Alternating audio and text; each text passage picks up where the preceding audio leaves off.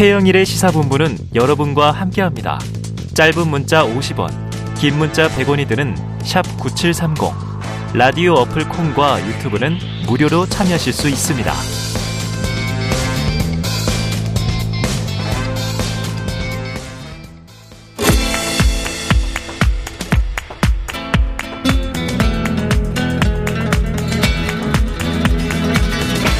네, 정치권의 허심탄회한 속내를 들여다보는 시간입니다. 각설하고 시즌 2 장성철 공론센터 소장 그리고 현근택 민주연구원 부원장 두 분 함께하겠습니다. 어서 오십시오. 네, 안녕하세요. 네, 안녕하세요. 네.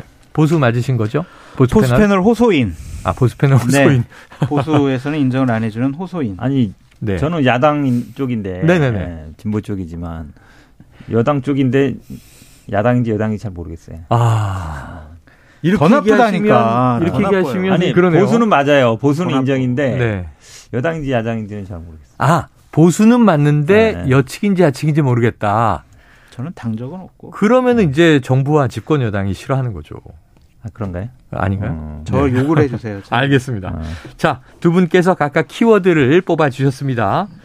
민간단체 때리는 윤 대통령, 검찰총장 시절 특활비는 이런 또 주제를 하나 뽑아주셨고요.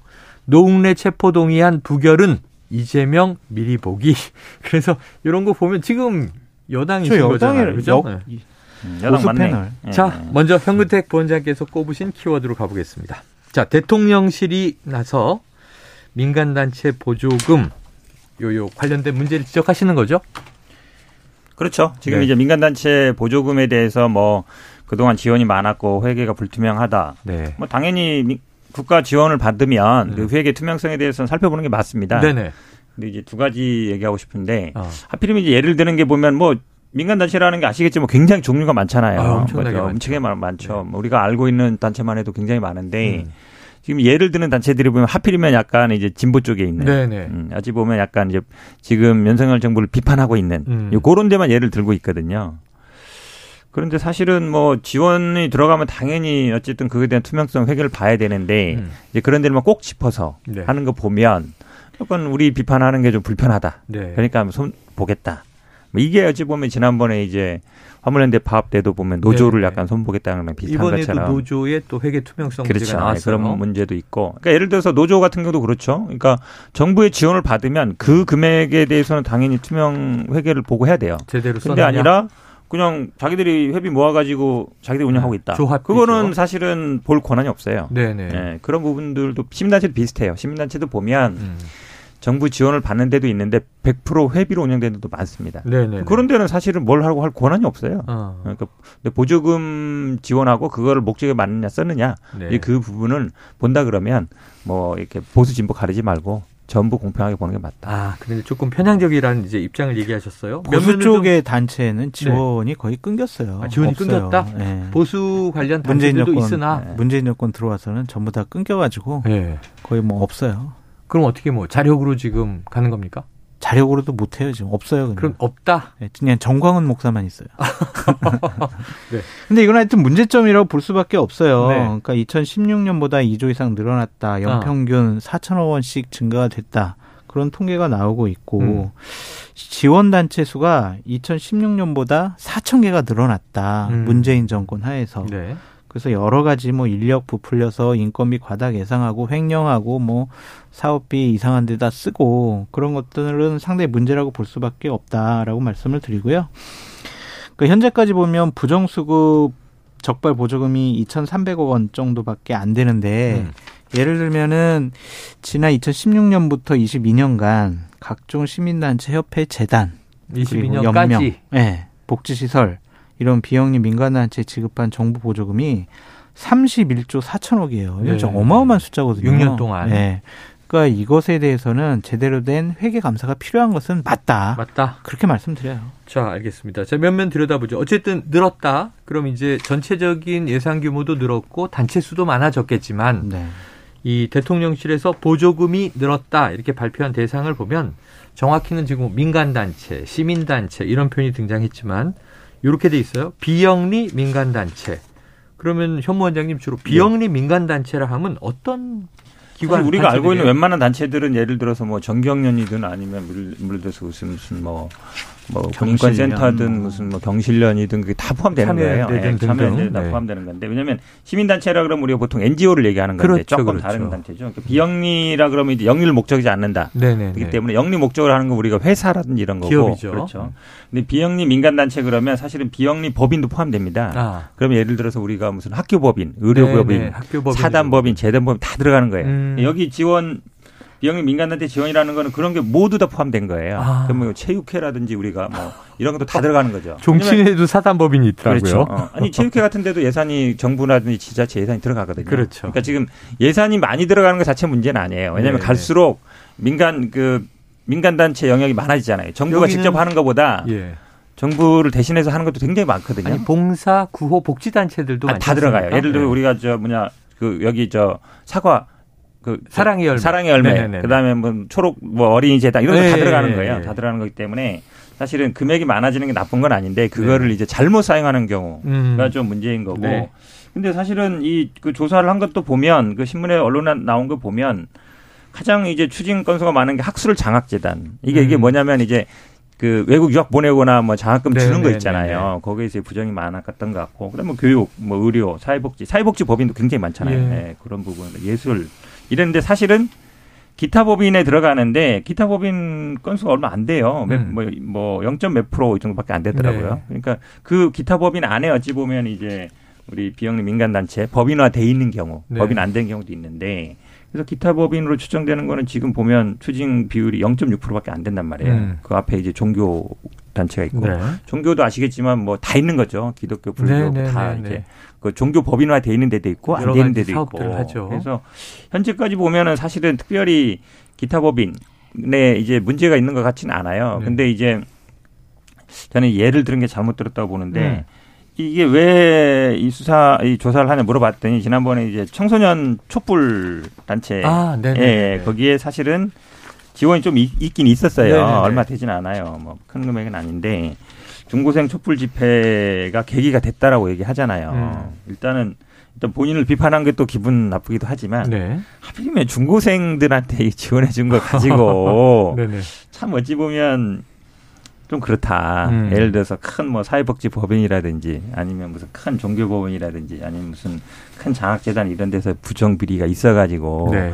어 이거 문제가 있다. 우리가 지원을 이렇게 해줬는데 엉뚱한 데 썼더라. 어, 세금이 세고 있다. 예, 예, 그럼 모르겠는데 여기 지원 준 게 제가 보기에는 기억엔 착한지 모르겠는데 뭐 천오백만 원인가 했던 것 네, 같아요. 한번 봐야 될 것 같은데 그 정도 같아요. 근데 그걸 뭐. 지원해 줬는데 어떻게 우리 비판하는 집회 나왔냐? 그리고 이제 그게 어쨌든 이 조사 계기라는 거잖아요. 그게 제가 보기엔 강사도 불러서 교육비를 썼다. 그러니까. 뭐 이런 얘기도 네. 있어요. 근데 실질적으로 음. 이렇게 지원 단체에 지원한 정부 국가 보조금이 사업 목적에 사용된 것은 음. 상당히 문제라고 볼 수밖에 없죠. 네네. 그래서 이제 어제 이관섭 정책기획수석이 발표한 내용 중에는 민족화의 협력 범국민 협의회, 음. 남북 교류 협력 지원 협회, 뭐 416 재단, 음. 촛불 중고 시민 연대 음. 이런 데서는 세월호 피해 지원 사업비가 북한 국무위원장 신년사 학습, 음. 김일성 항일투쟁 세미나 등에 사용되거나 음. 청소년 동아리 사업 지원비가 반정부 시위를 주도하는 정부 반정부 단체에 지원됐고 네. 가족 소통 사업 보조금이 반미 친러 표방한 단체에 지급됐다. 음. 이런 식으로 해서 잘못된 사용이 적발이 됐기 때문에 이 부분에 대해서 문제를 삼은 것이고 음. 기본적으로 이 사안과 관련해서는 윤석열 대통령이 지난번 대선 후보 시절에 네. 공약으로 얘기했던 거예요. 음. 당시에 뭐라고 했냐면 정치 권력은 시민단체를 세금으로 지원을 하고 음. 시민단체는 권력을 지지하는 부패 카르트를 만들어서 네. 불법 이익 환수를 하겠다. 그래서 윤미향 환수법 이 법으로 제정을 하겠다. 네네. 정의 정의 기억 연대 정의연 예 네, 여기서 공급 유형이라든지 회계 부정 등을 했다 음. 이런 것들은 일단은 발견해서 일벌백계 하고 또 잘못되게 사용된 것은 환수 네. 조치해야 된다 네네. 그런 얘기를 하신 거죠. 근데 잘못된 부분들 회계 부정이 있다면 그건 당연히 환수 조치해야 한다는 거는 현 부 원장님도 찬성을 하셨던 건데 네. 지금 전체적인 규모로 본다면 일부 문제가 있는 것도 일부 있지만. 그것은 일부 기타 단체도 소수고 네. 전체적으로 네. 그리고 이제 또 거기에 잘못된 부정 사용도 아까 0.6%. 아, 근데 그게 왜 그러냐면요. 이번에 국무총리실에서 네. 두 달간 조사한 부분에는요. 지자체 자체 지원이라든지 네. 아니면은 각 시도 교육청 공공기관에서 지원한 거는 또 빠져 있어요. 중앙정부 빼고. 네. 그래서 이런 것들을 이제 한꺼번에 다 조사를 하겠다는 거거든요. 네. 실질적으로 제대로 된 조사가 이루어지면은 음. 뭐 부정 사용이라든지 횡령이라든지 음. 이런 내용들은 훨씬 더 많이 발견될 네. 수밖에 없다. 제가 보기에는 이것도 약간 수사랑 비슷하게 이제 결론을 내려놓고 하는 거예요. 아. 왜냐하면 이제 진보 아까 말씀드린 그런 단체들 뭐 아. 실제로 내용을 봐야 되겠습니다만 진보 단체이면서 이렇게 잘못 썼다. 그럼 이제 이렇게 딱 벌써 발표를 해버리면 네. 조사를 어떻게 하겠어요? 예, 예. 이거에 집중해서 하는 거예요. 다른 예상 규모가 아까 몇백 조라 그랬는데 이런 사람 지원하는 거 몇 천만 원 안 되는 금액들이에요. 아, 그런 것들 합쳐지면 34조가 아니, 저도 되는 거죠. 이 시민단체 투명성은 제거돼도 봅니다. 정부 지원금. 네. 근데 이제 제가 요 말을 하고 싶은 게 그러면 음. 윤석열 총장이 네. 검찰총장 시절에 네. 특활비를 공개하라고 지금 여러 시민단체에서 재판하고 있거든요. 아, 그래서 그걸 지금 1심, 2심 다 거구나. 이겼어요. 네. 아, 이거 수십억 대요. 음. 검찰총장이 쓰는 특활비가 어디 네. 썼는지, 누구한테 줬는지. 아. 이거 정부 세금이잖아요. 아니 이거는 그럼 끝까지 지금 재판하면서 공개 안 하겠다고 수사 아. 기밀이고 뭐 어쩌고 뭐 네네. 어, 이거 나 드러나면은 수사 기밀이 돈쓴 거랑 수사 기밀이랑 무슨 상관이에요. 네. 근데 이건 끝까지 공개 못 하겠다고 지금도 재판하고 있어요. 예. 1, 2심에서는 공개하라고 했는데. 네네네. 그럼 본인 거부터 아이고 제가 특활비 쓴 거 다 공개하겠습니다. 시민단체도 떳떳하게 공개하십시오. 하면 얼마나 좋아요. 자기가 쓴 돈은 죽어도 공개 못하고 네. 시민단체 쓴 거는 이거는 왜냐하면 단체도 아니에요. 어. 검찰총장의 자격으로 쓴 돈이란 말이에요. 네. 개인의 자격으로 쓴 거잖아요. 직책이 있지만 공무원, 고위 공직자 공무원. 예. 그러니까 특활비라는 게 이제 눈먼 돈이잖아요. 네. 아, 뭐 국회 있어 보니 알겠지만 아, 눈먼 돈이면 안 되는 거 아닙니까 사실? 아 그러니까. 근데 그거를 만들어 놨어요. 아, 국회의원들이 법으로. 어. 그러니까 아니, 근데 써야지 뭐 어떻게. 저도 군대 있을 때 특활 받아봤거든요. 정보기관에서 와요. 그럼 최소한 이름이랑 금액을 써놔요 영수증을. 예. 누가 얼마 받아갔는지는. 아. 아, 그거 제시하면 되죠. 제가요 보수 패널로서의 좀 역할을 하겠습니다. 예, 예, 예. 특활비 그 문제가 잘못됐으면 문재인 정권 시절에 2020년도 총선에서 압승했을 때그 어. 부분 법으로 고치면 되잖아요. 왜 안 고쳤습니까? 왜 안 고쳤습니까? 아니, 문재인 정권 민주당 탓이에요. 윤석열 대통령이 시민단체 회계 투명성 얘기하고 있으니까 네네. 그럼 본인도 자기가 쓴 돈에 대해서 떳떳하니까 투명하게 밝히겠다라고 하시라는 얘기예요. 아. 뭐법 바꾸는 거랑 뭔 상관이에요? 아니, 이거, 아, 이거 특활비 공개하라고 네. 아니면 특활비를 없애버리고 네. 아니면 그 카드로 사용할 수 있도록 업무 예, 추진비로 예, 바꿨으면 예. 되는데 민주당이 안 바꿨잖아요. 민주당 잘못이라니까요. 아 집권에 아, 쓸때 왜안 바꿨냐? 윤석열 대통령이 특활비 공개 안, 안 하는 것도 민주당, 민주당 잘못이다. 잘못. 네. 근데 저는 이제 민간 이탁 같은 부분에 대해서는 네. 좀 다시 한번 생각을 해 봐야 될것 예. 같아요. 왜 민간 이탁을 합니까? 음. 민간의 전문성, 그렇죠. 효율성을 그렇죠. 정부가 아니면 지자체가 이용하겠다는 건데. 그렇죠. 과연 도시재생, 음. 사회적 경제, 주민자치, 주거, 음. 청년, 노동, 환경, 에너지, 남북교류 음. 이거 공무원들이 이거 안 해요? 음. 공무원들 그럼 왜 필요해요? 음. 자기들이 할 일을 그냥 민간에다가 다 위탁해버리고 그냥, 네, 그냥 세금 낭비가 아니냐 그렇게 네. 볼 수밖에 없어요. 공무원들 일 시켜야 돼요. 남북 교류도요. 상대방도 마찬가지고 사실은 정부에서 하게 되면 어려운 점이 많습니다. 음. 제약이 있죠. 왜냐하면 만나는 것도 그렇고 관여하는 것도 그렇고 음. 그러다 보니까 민간 단체가 하는 거예요. 근데 네. 그거 자체가 오히려 남북 간의 문제 같은 거는 민간 단체가 하기 때문에 되는 겁니다. 음. 정부 기관에서 하게 되면 흔들려요. 그다음 보수 진보에 따라 달라지고 일이 음. 연속성이 없거든요. 그리고 예를 들어 우리가 북한에 지원한다 그러면 정부에도 정, 공식 지원한다 그러면 뭐 유엔 제재도 문제 걸리고 미국도 막 걸리는 거예요. 근데 음. 민간 단체가 지원한다 그러면 그런 약간 제한이 없거든요. 네. 그런 부분이 분명히 있죠. 근데 왜 예. 에너지, 뭐 청년, 노동 정책 이런 것도 왜 민간에 왜 하냐고요? 공무원들 자기들이 해야지. 자, 이제 공무원이 해야 될 역할과 민간이 해야 될 역할 적절하게 분담이 되면 좋겠죠? 하나만 더 말씀드리고 싶은 예. 게 있어요. 그러니까 시민단체는 행정부, 입법부, 사법부, 그 다음에 언론, 음. 그 다음에 시민단체가 권력의 제5부라고 그러잖아요. 네네네. 그렇게 되면은 시민단체는 정파적이나 경제적인 이해관계를 떠나야 돼요. 네네. 그래서 자율적으로 독립적으로 네. 정부를 감시한다든지 네. 아니면 지자체를 네네. 견제하고 감시하는 기능을 해야 되거든요. 음. 그게 바로 시민단체의 존재 목적이잖아요. 네, 그렇습니다. 근데 정부나 지자체로부터 음. 보조금을 받아요. 예. 그럼 제대로 견제할 수 있어요? 그러니까 저는요. 하부기관이 된 거예요. 하청기관이. 말씀을 들으면서 네. 저도 공부할 때 네. 시민사회가 너무 중요하죠. 선진국에서 네. 시민들의 입장이 반영되는데 네. government 정부가 있는 거고 시장이 있는 거고 그리고 시민사회가 건강해야 되는데 우리나라는 시민사회가 그냥 시민단체 중심인데 네. 정치권이 나쁜 거 아닌가. 왜요? 정치권과 시민단체들이 보수진보 진영으로 나눠서 결탁돼 있잖아요. 시민단체 출신들이 정부에도 들어가고 윤미향 씨. 국회의원도 되고. 네. 아이 그 그러니까 민주당이 나빠요. 제가 보기엔 보수 진보에서 다 그렇게 해왔죠. 심지어는 유튜버도 이제 막 이제 진출하는 시대가 네. 됐으니까. 너무 편파적으로 진행하는 네. 것 같아요. 아니 아니 양쪽 다 양쪽 다. 그래서 정치권의 책임이 있는 거 아니에요? 제가 보기에는 사실은 있어요. 제가 맞아요. 관여하는 단체나 이런 데는 다 이제 정부 지원금 안 받아요. 안 받아요. 대부분 회비로 운영되고. 그게 어. 맞아요. 그게 되면 돼요. 그렇게 되면 사실은 네. 그분들이 나중에 정치하고도 아무 상관없어요. 맞아요. 왜냐면 지원을 안 받기 때문에 네네. 독자적으로 하는 거라서 저도 사실은 그 구분을 할 필요는 있는 것 같아요. 그러니까, 그러니까 음, 진보 단체를 표방을 하지만 음. 참여연대 같은 경우에는 우리는 정부 보조금 안 받 겠다. 우리는 자체 회원들의 네. 회비로만 우리를 운영하겠다. 그러니까 뭐 진보 정권이나 보수 정권 가릴 거 없이 그냥 제대로 비판하고 아, 견제하잖아요. 시간이 너무 갔습니다. 넘어갔어요? 우리가 열띠게 지금 토론하는 사이에 죄송해요. 두 번째 주제. 네. 우리 찐 보수 우파 패널 네. 장성철 이제 소장이 뽑으신 네. 노무래 의원 체포 동의안 부결. 네. 어떻게 보신 겁니까? 과연 이게 민주당이 앞으로 정치 개혁과 혁신을 얘기할 수 있는 집단이 되냐. 음. 앞으로 개혁과 혁신은 입에 담지 말아라. 그렇게 얘기하고 싶어요. 노웅래 의원이 민주화 운동 하다가 조사받고 민주당을 위해서 체포 영장이 발부된 것이 아니잖아요. 음. 그러니까 이것이 그냥 자신들 편이니까 우리 편 보호하자. 그 생각밖에 없는 것 같아요. 네. 윤석열 정권의 검찰이 우리를 탄압하고 보복을 하니까 그냥 우리 사람 잘잘못 가리지 말고 그냥 무조건 우리 사람이니까 우리 사람 편 들려 주자. 네네네. 이게 맞냐고요. 그래서 이거는 상당히 부적절한 행위를 했다. 그러니까 이것을 저는 어떻게 보냐면 지난번 작년에 서울시 부산시 재보궐 선거 때 민주당이 네. 당원 당규를 위반해 가면서 어. 공천을 한 것과 똑같아요. 후보를 낸 것과 네. 소탐 대실이다. 음.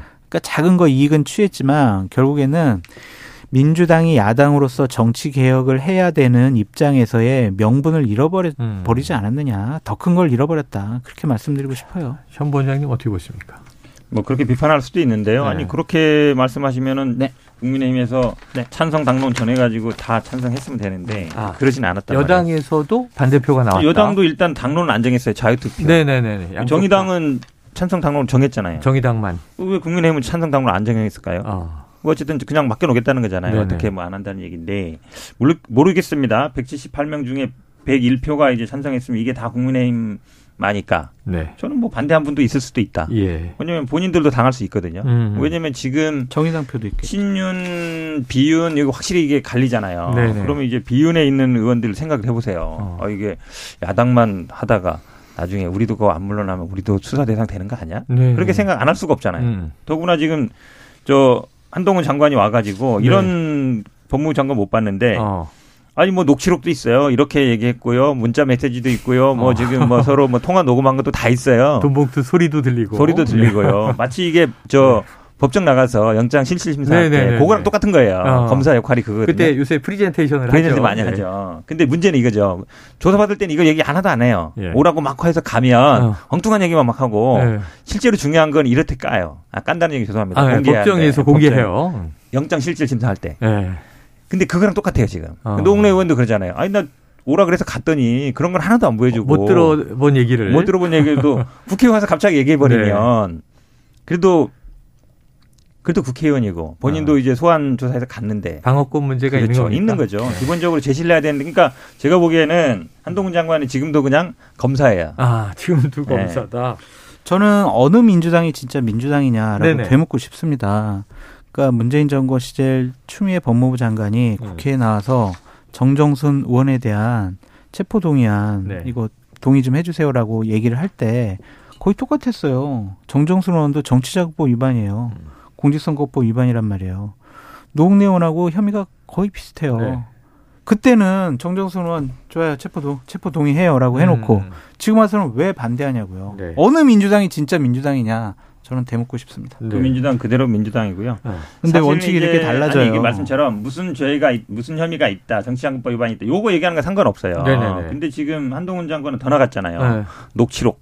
녹취록이 있습니다. 안에 녹취록에 이렇게 이렇게 얘기했습니다. 아, 내용까지 문자의 메시지 이런 게 있습니다. 그럼 이게 사실은 우리 피의 사실 공포가 어떻게 돼 있냐면 어. 경찰 검찰 그 수사하는 사람이거나 이를 감독하는 사람도 포함돼요. 네네. 네, 그런 네. 사람이 공소 제기 전에 아. 피의 사실 공표할 경우 문제 된다는 거거든요. 네. 이 사람이 이제 국회의원 아니니까 거기에 뭐 저 면책 듣고 있는 건 아니잖아요. 네네. 그럼 구체적으로 예를 들어서 문, 어, 증거도 탄탄하고요. 문자 아. 메시지도 있고요.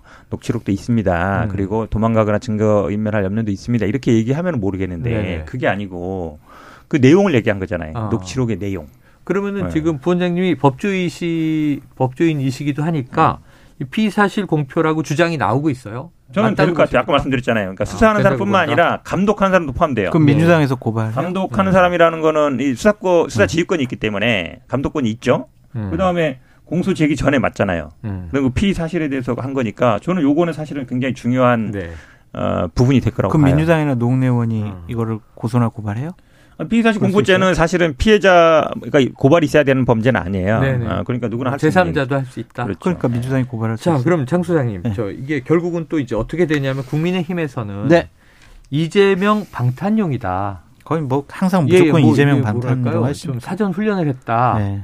그래서 이 단일 대우를 확인했다 이런 얘기를 하고 있는데 당 대표 실장을 또 지내셨으니까 네. 지금 만약에 민주당 대표실에 장 소장님이 계시다고 가정을 하면 자, 이재명 대표 지금 건 사법 네. 리스크와 관련해서 노웅래 의원의 체포 동의안 처리에 대해서 가결이냐, 부결이냐 어떤 조언 하셨을까요? 제가 대, 어, 제가 당대표에 참모라면 부결시키라고 했을 것 같아요. 부결시켜라. 네. 평론가 입장에서는 도대체 민주당 원칙 지켜요! 막 이러겠지만, 네.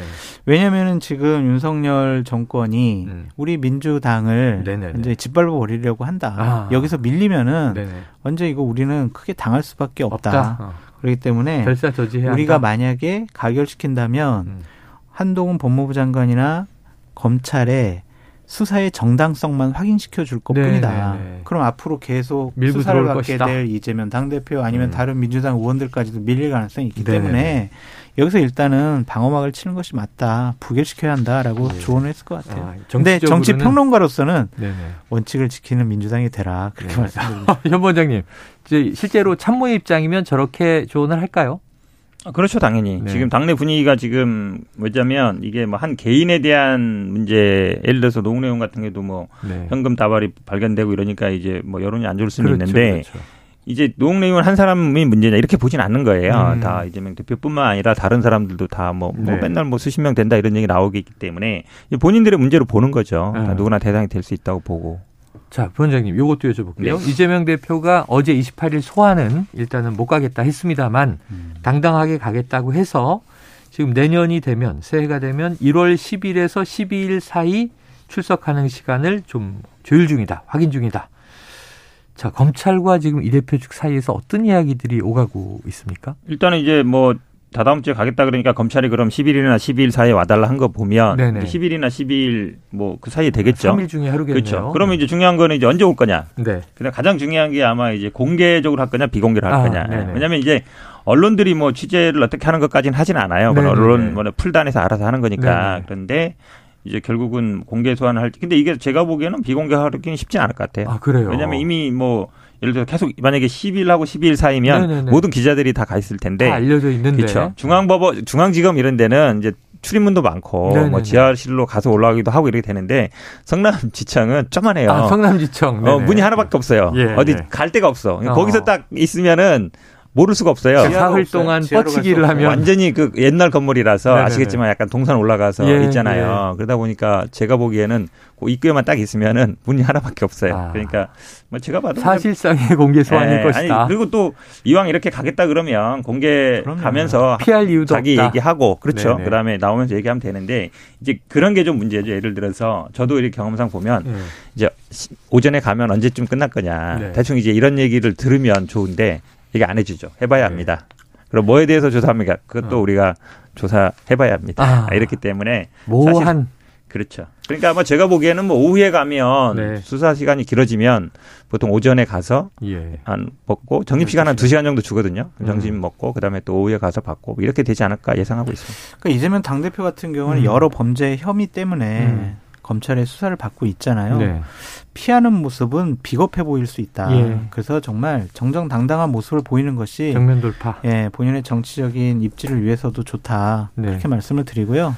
그래요. 이분과 관련해서는 내 잘못이다 아니면은 나부터 소환하고 나부터 조사해라. 네. 그렇게 먼저 공세적으로 나가는 것이 옳다라고 네, 말씀드려요. 자, 각설하고 시즌 2 올해도 열심히 달려왔는데 올해 마지막 순서 요거 시간이에요. 아니에요? 내가 어제 할 얘기 있는데 요. 네. 김용 관련해서. 아, 김용 관련? 네. 한 말씀 짧게 하세요. 아, 왜냐면 이게 제가 어제 구치소에 가서 직접 그 받아온 거거든요. 변호인장문에. 아, 말씀해 주세요. 왜냐면 이게 지금 1억 9천을 뇌물로 기소했는데 네네. 2천은 뭐 설 명절별로 빼고 어. 7천만 원은 유동규가 본인이 3억 5천 2백 받았다는 뇌물 중에 일부를 줬다는 거예요. 네. 그 본인 뇌물에 빠지는 거죠. 네. 그러면 요 1억은 뭐냐면 지난번 그 정치장 공소장에는 2014년 재선 자금이다. 네네. 정치 자금이다 이랬거든요. 네. 근데 이걸 갑자기 뇌물로 먹었어요. 어. 왜 그러냐 우리가 입장을 냈더니 검찰이 뭐라 그랬냐면 아 정치 자금은 공소시효 지났고요. 이거는 뇌물이 공시효 남아 있으니까 했습니다. 아. 그러면 정치 자금도 되고 뇌물도 된다. 어. 정치 자금이라는 건 정치인이 정치 활동에 받으면 되는 네네네. 거고 뇌물이라는 건 뭔가 대가 관계 있어야 그렇죠, 되는 거잖아요. 그렇죠. 그게 어떻게 둘 다 돼요? 어, 이미 적용을 해서. 그러니까 둘 다 되는데 이걸로 처음에는 네. 공소장에 썼다가 나중에 보니까 아, 이건 공소시효 지났으니까 이걸로 네. 기소한다. 그게 제가 보기에는 그래서 이제 연필로 썼다. 아, 알겠습니다. 썼다 지웠다 한다 이런 얘기예요. 자, 20초 남았는데 저 그럼 장 소장님께서 2022년 정치권을 한 줄 평해 주시죠. 난장판이죠. 나, 난장판. 네. 여야 가릴 것 없이 난장판. 양쪽 강, 다. 강대강 대치. 아, 2024년 총선을 향해서 달려가는 폭주 기관차들 네. 이렇게 표현할 수밖에 없죠. 현 부원장님도 한줄 평. 저도 뭐 답이 없다. 정치가 없다. 정치 실종. 아, 정치 실종 네. 두 분. 난장판 정, 정치 실종. 새해는 좀 달라지길 기원하면서 안 달라져요. 예, 아 달라져야죠. 너무 비관적으로 보지 마세요. 각설하고 시즌 2 장성철 공론센터 소장, 현근택 민주연구원 부원장. 자, 내년에 또 새롭게 뵙겠습니다. 두 분 고맙습니다. 감사합니다. 고맙습니다. 자, 최영일의 시사본부 오늘 준비한 내용 다 여기까지 전해드렸습니다. 저는 예, 올해 마지막 날이죠. 내일 오후 12시 20분에 다시 찾아뵙겠습니다. 오늘도 청취해주신 여러분 고맙습니다.